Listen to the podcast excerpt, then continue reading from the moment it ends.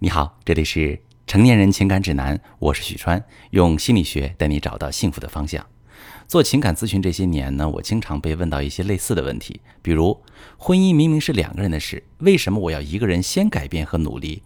我一个人成长和改变，凭一己之力，真的可以改变婚姻现状吗？我完全能够理解这些顾虑。选择做情感咨询的百分之九十都是女性。而且这些女性往往都是在婚姻当中已经付出很多努力，尝试了各种方法，却还是无法得到想要的幸福，最后陷入到对婚姻绝望却又无法离开的两难境地，才会选择向外求助。可心里对结果又是没有信心的，这其实是一种习得性无助，在一件事情上经历了无数的失败和挫折，最后陷入到无能为力的惯性里。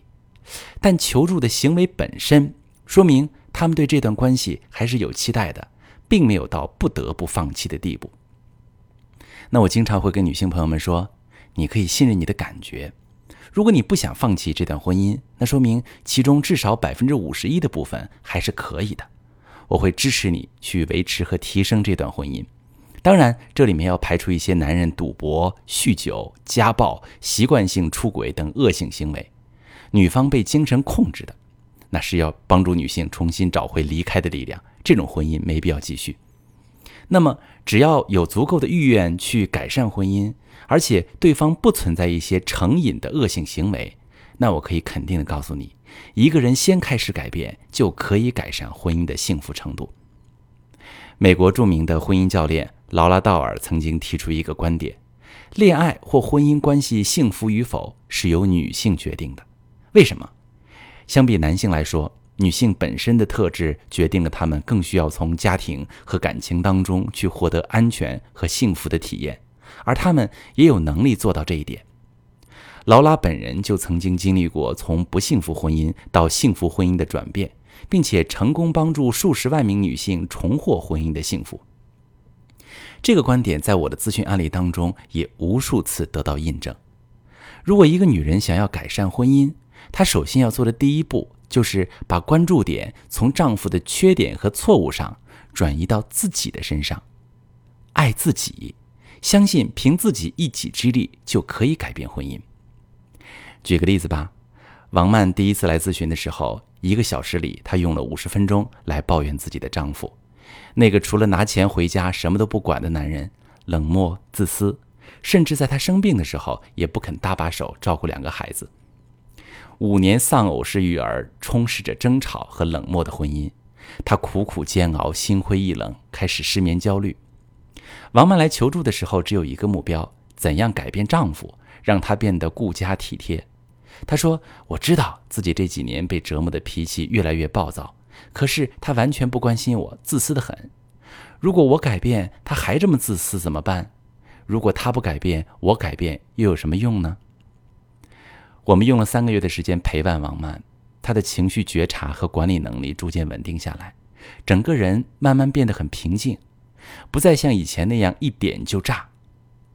注意力回到自己身上后，她发现结婚七年来，她一直努力做的一件事就是给丈夫提供有建设性的批评意见，尝试把对方改造成一个完美老公，结果老公却越来越糟糕，离自己的理想越来越远。随着咨询的深入，有一天，王曼如同顿悟般地说：“我突然意识到，老公这些年的冷漠、疏离、泛滥，其实都是在对我表达不满。”从那天开始，王曼真正学着看见和接纳老公，她不再把自己幸福快乐的全部责任压在老公身上，开始尝试着为自己的部分负责。她学会了不带指责的表达自己的感受和需要。也允许老公做自己，给他充分的尊重，也会对他的付出表达感谢。三个月后，王满开心地说：“我用了七年都没有改变老公，当我放弃改变他的时候，他却越来越接近我心中期待的样子。”原来，当妻子改变了对待丈夫的态度，丈夫就会有不同的回应。关系当中，只要有一个人改变了模式，整个关系的运作方式。就会发生变化。只要用对了方法，你完全可以凭一己之力去收获幸福的婚姻。在这一点上，我真的要致敬女性，因为她们往往都是更勇敢、率先跨出那一步的人。但不是所有的人都这么勇敢而且幸运。有一位和王曼情况非常类似的女性来访者，是直到丈夫出轨提离婚才来求助的。那个时候，第三者已经怀孕，最终这段婚姻没能挽救。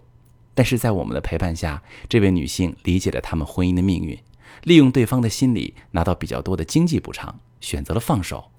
她也开始相信自己拥有了再经营一段幸福感情的能力。